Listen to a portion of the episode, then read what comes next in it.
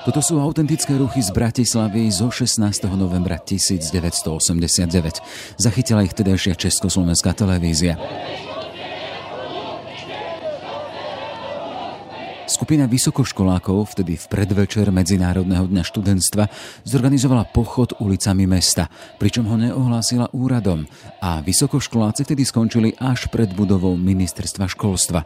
Dokonca s improvizovanou debatou s jedným z najvyšších predstaviteľov komunistickej strany na Slovensku, s Gejzom Šlapkom. Súdruh, počkajte chvíľu, súdruh, budete to rušiť, potom si poviete svoj názor. Adriana Hostovecká. Bolo nás tam veľa študentov z filozofickej fakulty, či to boli tí historici, budúci učitelia, budúci novinári. A jednoducho my sme chceli o tej spoločnosti diskutovať a toto bolo také niečo, že sme vyšli z nejakého tieňa a bolo to fajn. Proste, čo sú skriptá v oblasti filozofie, to je všetko neobjektívne. Ja by som no, prosil zriadenie dobrovoľnej vojenskej služby. Bol to predvečer iného večera, toho zo 17. novembra z Prahy.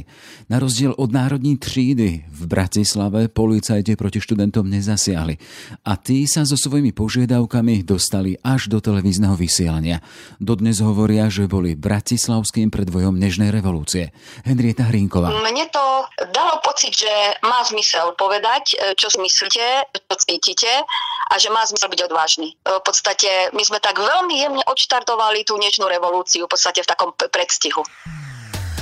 Ráno nahlas. Ranný podcast z pravodajského portálu Aktuality.sk. Je štvrtok, 14. november. Pred 30 rokmi bol rovnako štvrtok, ale november 16. A už tri dekády zostáva v pamäti ako deň neohláseného pochodu bratislavských študentov. Práve o ňom dnes bude reč. S pamätničkami tých hodín. Moje meno je Jaroslav Barborák. Počúvate podcast Ráno na hlas.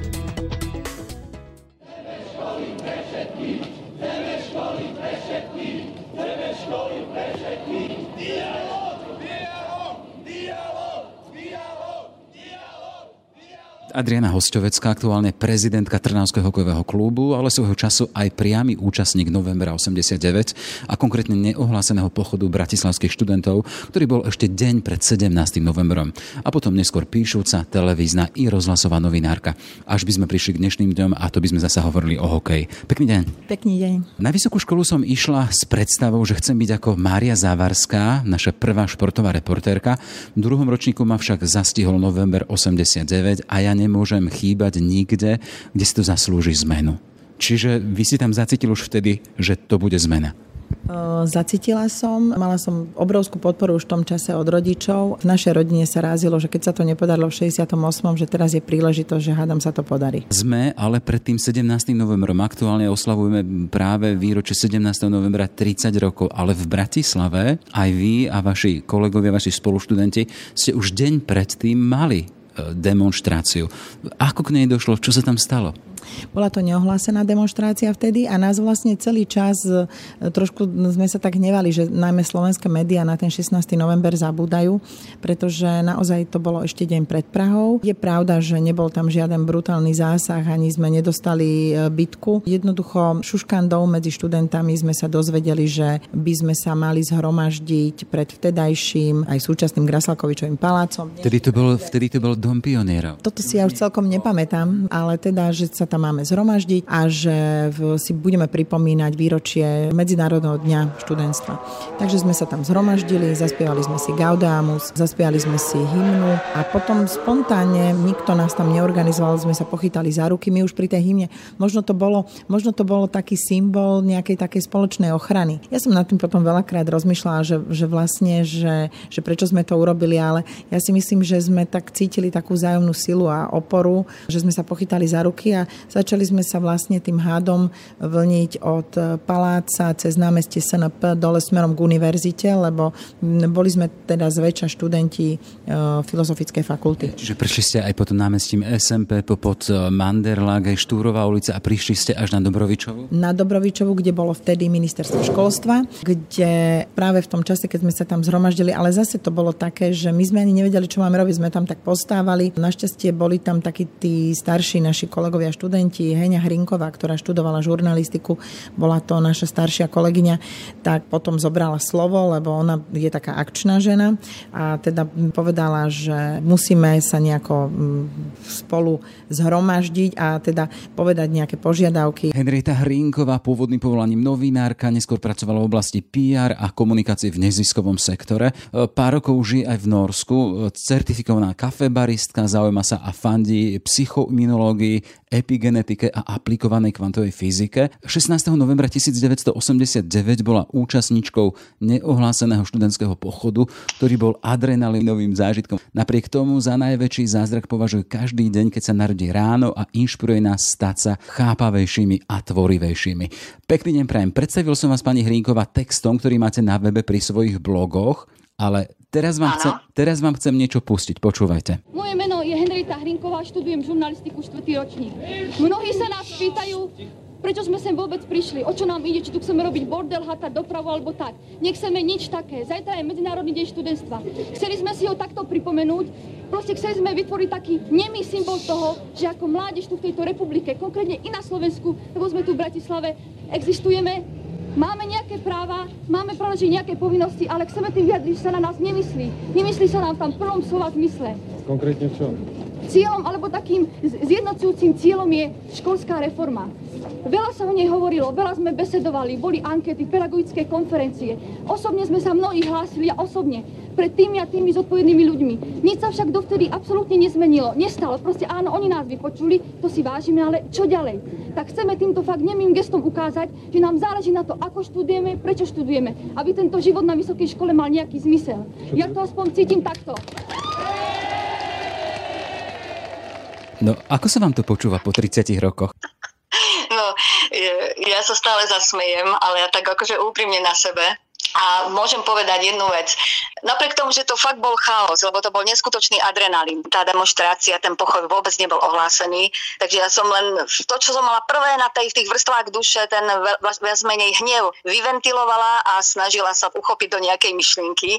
Ale som rada, že som to povedala a že som v podstate nejakým spôsobom e, ani nie, že odštartovala, ale proste, že, že, že som to tam otvorila. Bo ja som sa obávala, že budeme tam ticho a len nám tam policajti prípadne že po pomláti, ale že proste nás nejakým spôsobom odizolujú a bude to trápne. Takže nejak tak sa na to dívam ako po rokoch. Hey, ja sa chcem že čo to vtedy vlastne do vás vošlo? Boli ste veľmi presvedčivá, plná energie, vtedy ste hovorili aj na kameru Československej televízie o tom neohlasenom, teda nepovolenom študentskom pochode. To bola tá momentálna inšpirácia. Ja som pocítila neskutočný hnev, že a už stačilo. Ešte k tomu má ten gejza šlapka tamto už svojou, akože veď nič sa nedeje, akože o čo vám tu ide. Ma neskutočne tak naštval, že mne to už potom v podstate išlo. A hovorila som len to, čo sme vlastne žili už roky, hej, ako sme sa o tom rozprávali, ako sme si o tom čítali. Takže myšlienky boli viac menej zrelé už iba nájsť tú dobrú formu a prekonať trošku ten strach. Potom sme po jednom teda predkladali tie svoje požiadavky. Z budovy vtedy vychádzal Gejza Šlapka, niektorí sme ho ani nepoznali, až starší spolužiaci nám hovorili, že to je Gejza Šlapka. To bol vysoký komunistický funkcionár. Čase, tak vyšiel z budovy a my chceme s ním diskutovať. On povedal, že nech sa páči, diskutujme. No a my sme začali, že sa nám nepáči, že počuli sme, že reaktory sa majú stavať v Mlínskej doline, že by sme chceli dôstojnejšie bývať ako vysokoškoláci, lebo že to bývanie nie je bohviaké, že chceme školskú reformu. A, a potom tam už začali vznikať také požiadavky, že ja, ja už neviem, kto to povedal, ja som študent e, histórie a viem že z domu, že mnohé veci sa učíme inak, ako skutočne prebiehali. Objektívne učebnice, čo sa týka oblasti filozofie, sociológie, psychológie a podobne všetkých humanitných vied, histórie. Proste, čo sú skripta v oblasti filozofie, to je všetko neobjektívne. To je všetko marxisticko-leninská filozofia, alebo respektované pseudo-marxisticko-leninská filozofia. A existencionalisti Tomáš Akvinsky, Dunsko, tu a podobní filozofi sú úplne preskakujú, alebo sú nich mlčí. Tu, tu, tu, tu, tu, tu, to je jedno. Ja by som no. prosil zriadenie dobrovoľnej vojenskej služby, pretože takáto vojenská služba, aká je teraz, nemusí vyhovovať e, všetkým mladým mužom v tom veku. Áno, k tomu by sme sa pripojili. Ja by som, chcel by som pluralizm v mládežníckých organizáciách, lebo socialistický zväz mládeže nepre, nereprezentuje všetku mládež a preto aj menšiny mládeži, ktoré chcú sa do politického diania, aby mali svoje organizácie. To je moja požiadavka.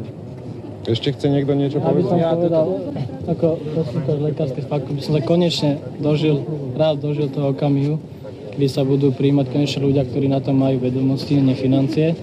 A to hovorím nie v mene svojom, ale v mene tých, ktorých žiaľ budem musieť liečiť a ako všetci vedia, je to katastrofálne. Bravo. Nech sa povie našej mládeži konečne pravda o našej histórii a o našej súčasnosti.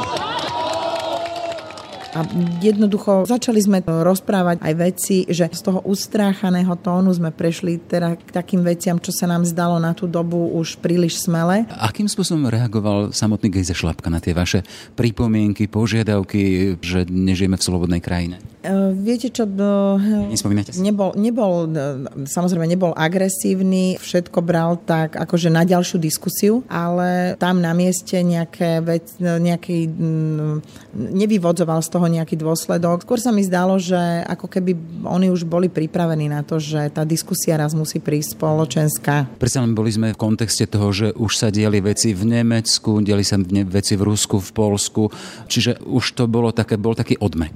Viete, ale v tej chvíli aj tak sa nám to zdalo, že to bolo veľmi dôležité. No pre nás to bolo určite dôležité. Navyše boli sme tam študenti žurnalistiky. Aj keď hovorím, ja som, ako ste aj v úvode povedali, ja som nastupovala s tým, že chcem robiť šport, tak jednoducho, keď človek sa zaujíma o spoločnosť a o dianie v spoločnosti, tak sa ho to nejakým spôsobom dotýka. A bolo nás tam veľa študentov z filozofickej fakulty, či to boli tí historici, budúci učitelia, budúci novinári. A jednoducho my sme chceli o tej spoločnosti diskutovať a toto bolo také niečo, že sme vyšli z nejakého tieňa a bolo to fajn. Poďme do toho štvrtkového večera. 16. november, štvrtok večer. Aké bolo počasie, ako ste to vnímali? A potom ma zaujíma teda, že čo okolie, však vy ste išli ulicami Bratislavy, ktorá ešte bola stále v neslobode. Samozrejme to už bola tma. Keď sme sa tam stretli a zišli, bola tma, bolo také sichravé počasie, také ako 16. novembra. Bola zima, určite väčšia zima ako po tieto dni. No a keď sme išli dole tým námestím, tak my sme stretávali ľudí, ktorí sa až tak zdesene na nás pozerali že čo to robíme, ale že by sa zhromažďovali okolo nás a že by nás nejako alebo odhovárali, tak to nie. Jednoducho bolo také začudovanie na ich tvárach skôr. Pamätám si, že išli sme po chodníku, vedľa chodníka išlo policajné auto. Vždycky, keď sme sa dostali, napríklad, že sme išli cez cestu, tak sme sa dostali až do takého poklusu, do, do behu, lebo viete, sa ťaháte, teraz musíte sa dobiehať v tej reťazi, ktorej sme išli, lebo sme išli dole tým námestím, stále sme sa držali za ruky. Vedľa nás teda to policajné auto, to, ale ani nás neoslovovali, ani nás nejakým spôsobom neodhovárali. Potom neviem, v ktorom momente sa tam e, vyskytla už aj kamera slovenskej televízie, alebo teda vtedajšej československej ešte televízie štúdio Bratislava a redaktor Palo Jac. A ten už pred ministerstvom školstva s nami robil rozhovory. Už e, tie požiadavky, ktoré sme tam vlastne v tej diskusii tlmočili, sme už rozprávali aj jemu na mikrofón. Dovolíte ešte jednu otázku. Zaručíte nám, že v podstate naša otvorenosť nebude nejako zneužitá, nebude mať následky? Ja verím, že nie. On verí, že nie.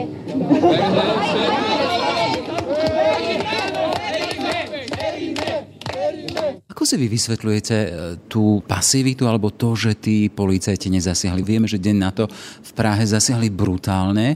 Vás deň predtým v Bratislave nechali kráčať a bežať a organizovane ísť bez nejakého zásahu. Neviem, možno neboli na to pripravení, možno tým, že sme nehatili dopravu, že sme nič nerobili, neviem, neviem. Ale možno to bolo tými udalosťami a tou dobou, o ktorej ste už vy rozprávali, že to bolo v kontexte Polska, Nemecka, že už sa tie veci začali diať, že, že Gorbačovová perestrojka bola aj u nás v podstate veľmi populárna, čiže ono to zrejme spolu už súviselo. To vaše kráčanie, bežanie v tom hadovi, e, ako to vyzeralo? Kričali ste, boli pokriky, smiali ste sa, čo ste hovorili? Chceme školské reformy, to bolo také prvé.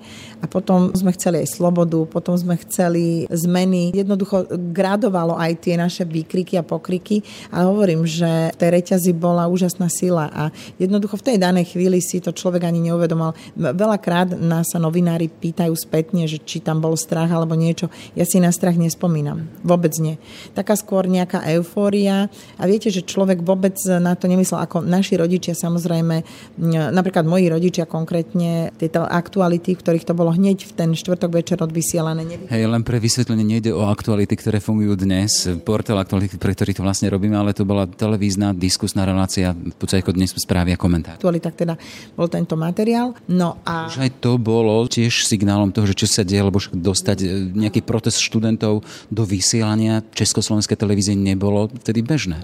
Ale viete, tam my sme nespochybňovali vedúcu úlohu strany, my sme nespochybňovali tieto veci. My sme a prečo? Chceli, chceli sme diskutovať, lebo, lebo to vás nenapadne. Jednoducho máte 19-20 rokov, idete do ulic, e, v nejakom hádovi sa prepletiete. Nebudeme si hovoriť, tak vysokoškolský život prebiehal vo vysokoškolských kluboch, prebiehal tým, že okrem učenia na internátoch niekedy spoločnom sa samozrejme tí študenti zabávali. A teraz my sme zrazu vystúpili z tej zábavy, z tých vysokoškolských klubov. Ten večer sme nešli na pivo, jednoducho išli sme sa stretnúť na námestie. A nikto z nás nepredpokladal, že to bude zmena spoločensko-ekonomických podmienok v našej krajine, že to vlastne skončí až tam. Určite som e, vo štvrtok 16. novembra 89 nešla na námestie s tým, e, že budeme mať o pol roka nové slobodné voľby. Ja osobne som až takéto smelé myšlienky nemala. Jednoducho chcela som nejakú diskusiu, nejakú zmenu a chcela som možno vystúpiť trošku z tieňa tých ostatných uh, mojich spolužiakov, ale to bolo všetko. A ten neohlásený pochod, ten sa potom skončil pred tým ministerstvom? Alebo ste potom ešte pokračovali v debatách ďalej, alebo možno ste šli na pivo? Alebo... My sme určite o tom ďalej rozprávali a diskutovali, ale nebolo to nejaké zásadné a nerobili sme z toho nejakú aféru. Tá nastala až na druhý deň lebo v noci boli odvysielané tie aktuality a vlastne vtedy sa všetci dozvedeli a vtedy nás aj tam mnohých rodičia identifikovali, teda, že sme sa niečoho takého zúčastnili. A čo na to rodičia vtedy vaši povedali? Akým spôsobom reagovali na to, že videli svoju dceru e, vystupovať kriticky k režimu a ešte v dobe, keď to nebolo bežné, bol tam nejaký zásah z ich strany? Pre mňa prišiel otec a teda išla som domov, ale e, ani neboli výčitky, ani nič. Skôr také, že iba, že či som sa zbláznila, že či si uvedomujem, že študujem žurnalistiku a že to nie je dneska samozrejmosť, teda v tej dobe, že to nie je samozrejmosť a že nemusí to dobre dopadnúť. Ale v podstate mne to tiež na druhý deň docvaklo, lebo o tom sme sa z hodovokolností rozprávali, že toto môže mať následky, že nás môžu vylúčiť zo školy. Počítali ste, ste s tým?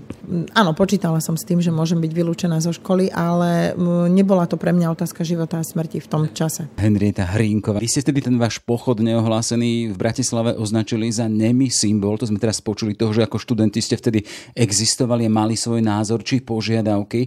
Zmenilo sa potom niečo? Boli ste tam, si sa rozišli na internáty a čo? Viete, čo rozišli? Ja som súčasne musela ucestovať domov do rodiska Rimalská sobota. Tam mi hneď volali neznámi ľudia, že nech sa pripravím, že budeme vyhodení z vysokej školy, lebo toto, čo sme spravili, je proste protispoločenské a tak ďalej. Ja som to absolútne v pohode predýchala, lebo som si za tým stála a považovala som to, že fakt to malo zmysel. A keď som sa v nedelu už vrátila na internát, potom piatku, čo sa stalo v Prahe, tak tam sa už pripravovalo prvé vyhlásenie, prvé požiadavky vlastne nášho prvého vysokoškolského štrajkového výboru, aby sme v pondelok hneď vedeli predniesť naše požiadavky. Adriana Hostovecká, ten 16. november, ten predchádzal potom tomu 17. sme to spomínali a tam bol ten brutálny zásah v Prahe a rozbehli sa to, čo sa rozbehlo, tá hektika tých dní, ktorá v podstate je symbolom prechodu z neslobody do slobody. Keď sa to pozriete tak s, tých, s tým odstupom 30 rokov, mm, ako vám to príde? Ja som veľmi šťastná, že som mohla byť samozrejme tom a viete, pre mňa celý život mňa prenasleduje či je to v práci, či je to v súkromí, taký ten pocit, že ja potrebujem slobodu. Ja potrebujem sa slobodne rozhodnúť, že niečo chcem urobiť, alebo že to nechcem urobiť. A pre mňa je to úplne najsilnejší atribút. A často dostávam aj otázky, že, že čo nám tá revolúcia dala a čo nám vzala. Keby nič iné sa nebolo udialo, len že som sa slobodne mohla prejaviť, tak to bolo u mňa to najviac. Samozrejme, že nie je všetko tak, ako sme si predstavovali a v kontexte po tých 30 rokoch to, čo sa aj posledný rok deje u nás na Slovensku, tak je také, že že naozaj to nie je ešte všetko v poriadku. Ale zase keď si uvedomíte, že 30 rokov budujete nejakú spoločnosť, tak je to príliš krátky čas na to, aby sme vybudovali všetko naraz, aby všetko bolo perfektne funkčné v systéme. Vtedy pred tými 30 rokmi, v podstate do 48 hodín som pochopila od toho 16. novembra, že jak prišli tie prvé správy, ako sme to videli na ORF, lebo my sme doma teda mali to šťastie, že sme chytali ORF, tak ja som to tam videla, čo sa udialo v Prahe. Ja som sa cez víkend v sobotu vrátila na ten internát Rodičia vás pustili? Áno, rodičia boli veľmi šťastní a vyslali ma z domu s tým, že to, čo sa nám nepodarilo v 68. tak dokončíte teraz. Lebo naši rodičia boli v čase 68. tak starí, alebo v podstate boli tí dvaciatníci, takže bola to tá generácia. Čiže oni projektovali tú svoju víziu a túžbu po slobode do vás svojich detí. No ja, ja predpokladám, že to tak bolo. U nás doma určite. Čiže to, čo sa nepodarilo v 68. choďte a dokončíte a držia, drží mi palce a, a naozaj tí rodičia sa počas tých dní veľmi dobre k tomu stávali a podporovali ma, takže u nás to bolo jednoduché, ale mala som spolužiakov, ktorí mm, prišli z prostredia, že tam boli rodičia silne angažovaní v komunistickej strane a tí to už také jednoduché celkom nemali, respektíve tí boli aj dosť držanliví v tých dňoch. Ale nikdy som nejako nepocitovala nejakú záž voči týmto ľuďom, alebo že by som ich nejako podcenila. Jednoducho to je to, čo potrebujem najviac k životu, tá sloboda, že každý sa môže slobodne rozhodnúť, kde sa prikloní aj názorovo a ako sa bude v danej chvíli vyvíjať. Takže... V tomto kontexte ste boli teda mladá študentka, ste boli študentkou žurnalistiky, ale na tú žurnalistiku ste šli v dobe, keď sa nedalo písať veľmi slobodne. Hovoríte, že pre vás mala sloboda veľkú cenu. Prečo ste išli študovať žurnalistiku, keď to nebolo slobodné polone v tom čase? Ja som e, veľmi verila, vlastne ja som bola tretiačka na gymnáziu, keď v 87. prišiel Gorbačov s tou myšlienkou perestrojky a napríklad môj otec e, mi stále hovoril, že Aďa, ty mi nechceš snať povedať, že budeš písať to, čo od teba budú potrebovať. A ja som mu stále hovorila, že ja kým doštudujem, budem písať slobodne. Takže ja som jednoducho tomu verila, ako, že, že sa musí niečo posunúť, pohnúť, e, že sa to podarí. Čiže taký tak nejaký ten prorocký hlas ste v sebe zacítili? Možno ženská intuícia, neviem. niečo niečo, niečo také to bolo. No a potom sme už tam v tej hektike toho novembra a tých ďalších dní, to ste potom ako prežívali? Zostali ste čo, pri pere? Bola som v tom prvom štrajkovom výbore na Filozofickej fakulte, ktorý vznikol. Bola som pri tom, keď sa vlastne zo soboty na nedelu začalo tvoriť to prvé vyhlásenie študentov, ktorým sme potom vlastne oslovovali študentov v pondelok, myslím 20. takto vychádza dátumovo, áno 20. novembra, e, čiže a ku ktorému sa pridali už k nám aj na podporu mnohí pedagógovia pedagógovia, medzi prvými teda Valer Mikula na Filozofickej fakulte, ale mnohí teda aj na žurnalistike. A dokonca ja si pamätám pani docentku, ktorá nás učila ruštinu. Bola jedna z prvých, ktorý ona bola úplne nadšená, že ideme do toho. Takže boli to krásne časy, no ale dostala som po nejakom týždni teda otázku, že či sa chcem etablovať politicky, alebo že či chcem zostať pri písaní. No a ja som volila žurnalistiku.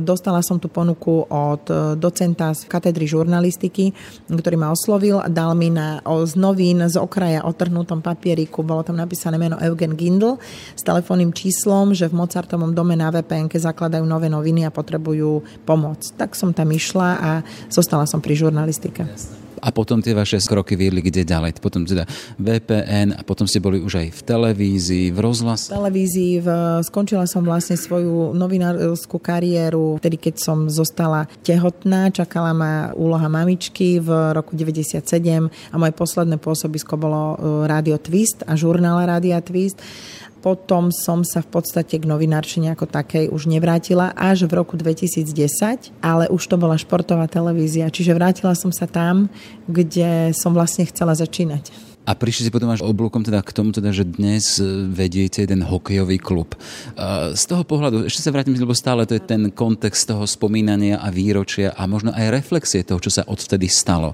Stálo to podľa vás za to? Tak ja si myslím určite a musím vám povedať, že tým, že ja veľmi nesledujem televíziu a seriály a filmy, tak ja som český seriál Vypráviej, ja som k nemu prišla až pred tromi týždňami. Odvtedy napríklad si robím pyžamové nedele a pozriem si naraz 7-8 dielov a práve myslím, že v tretej sade je, alebo štvrtej je tá nežná revolúcia a sametová revolúcia. Je to poprestrihované s televíznymi novinami a mne sa znovu všetko a veľmi živo vrácajú tie spomienky a ja si myslím, že to stálo za to. E, myslím si teda, že tá revolúcia nie je celkom dokončená, ale hovorím, 30 rokov je strašne málo na to, aby, aby tá spoločnosť e, fungovala úplne perfektne a bez chyby. A my dokazujeme aj v súčasnosti, že tí ľudia u nás sú v strehu a že už sa nenechajú tak celkom opinkať a oklamať a že hlavne keď sa niečo udeje, že nám to celkom nie je lahostajné. A,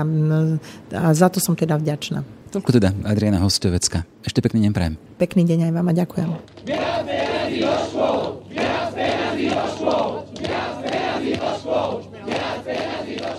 Ten váš výstup z toho 16. novembra 89, ten nejak poznačil potom ten váš nasledujúci život? Vašu angažovanosť alebo to ďalšie pôsobenie? Henrieta Hrínková. Viete čo, mne to dalo pocit, že má zmysel povedať, e, čo myslíte, čo cítite a že má zmysel byť odvážny. E, v podstate my sme tak veľmi jemne odštartovali tú dnešnú revolúciu v podstate v takom predstihu. Mne, mne to dalo taký pocit, že uh, ozvi sa. Stále, keď sa deje niečo, k čom, ak sa má k tomu vyjadriť a má to tomu pomôcť, prekonaj strach a sa ozvi. Čiže pre mňa to bol taký príklad toho, že má zmysel sa ozývať. Ja potom už iba hľadám formu. Takže... A to ozvy sa, to zostáva aktuálne dnes, hej? Ja som bola jedna z mála tých, e, čo sa vrátili do regiónu, čiže do Rimavskej soboty, lebo ja som tam slúbila našim e, do redakcie gemerských zvestí regionálnych novín, že sa vrátim. No a my sme tam v podstate robili podľa mňa celkom slušnú investigatívnu žurnalistiku, typu odhalovanie všelijakých špekulácií, potom všelijakých výberových konaní, ktoré sa udiali za pomoci úplatkov a tak ďalej. A my sme do toho veľmi ako odvážne išli, až tak veľmi, že za druhej vlády Mečiara nás vlastne všetkých odvolali. No sme boli mestské noviny, označili nás, že sme prehnane kritickí a vlastne všetci sme prišli o prácu. Ale ozývali sme sa, hej. Čiže prišli sme už za demokracie, ale no za demokracie ala Mečiar, e, vlastne všetci o prácu. Ja som sa dostala na úrad práce len preto, že sme hovorili to, čo si myslíme. V súčasnosti, ak sa nemýlim, hej, žijete v zahraničí. Ako sa pozeráte na to, čo sa pred tými 30 rokmi toto u nás stalo? V každom prípade to stálo za to, hej? V každom prípade to malo zmysel. To je nespochybniteľné, lebo to, čo žijeme, to je celkom iná kultúra. Kultúra slobody, kultúra možností, vzdelávania. Človek má dôstojnejší pocit. O to, že je to miestami trošku ťažšie ako predtým, keď nám tie tlmiče robil ten socializmus, hej, tie airbagy nám tam nastavoval, to je už iné. Ale ono je to ťažšie, pretože je to pravé. Hej, že je to skutočné, že tie veci nie sú skreslené. To, že má teraz po týchto najmä udalostiach, ktoré akcelerovali v médiách, lebo to sledujem e, z toho Norska, čítam si denne správy, komentáre, vzájomne si voláme so známymi a tak ďalej, že ma fakt veľmi, veľmi až bolí, že ako sa tu tá demokracia zopsula. Sme na polcesti, aby som povedala. Kontrolky na palubovke vám blikajú, že niečo nie je v poriadku, ale aj, aj tak v tom sedíte, lebo to je naša demokracia a idete. Takže tie kontrolky, súdy, policia, prokuratúra tam už dávnejšie blikali. Ale my sme ich vypli alebo odignorovali. A tak sa nám ten motor prehrial. Nám sa demokracia prehriala a tým pádom teraz riešime to, čo riešime, lebo ja fakt si myslím, že veľa ľudí vedelo o tom, čo sa deje. Len jednoducho buď ich tak dobre zaplatili, buď ich dostali do tlaku, alebo jednoducho sa obávali určitých následkov. Čiže tá špirála sa roztočila už tak silno, že už je to fakt tak e, dosť dramatické. Myslím,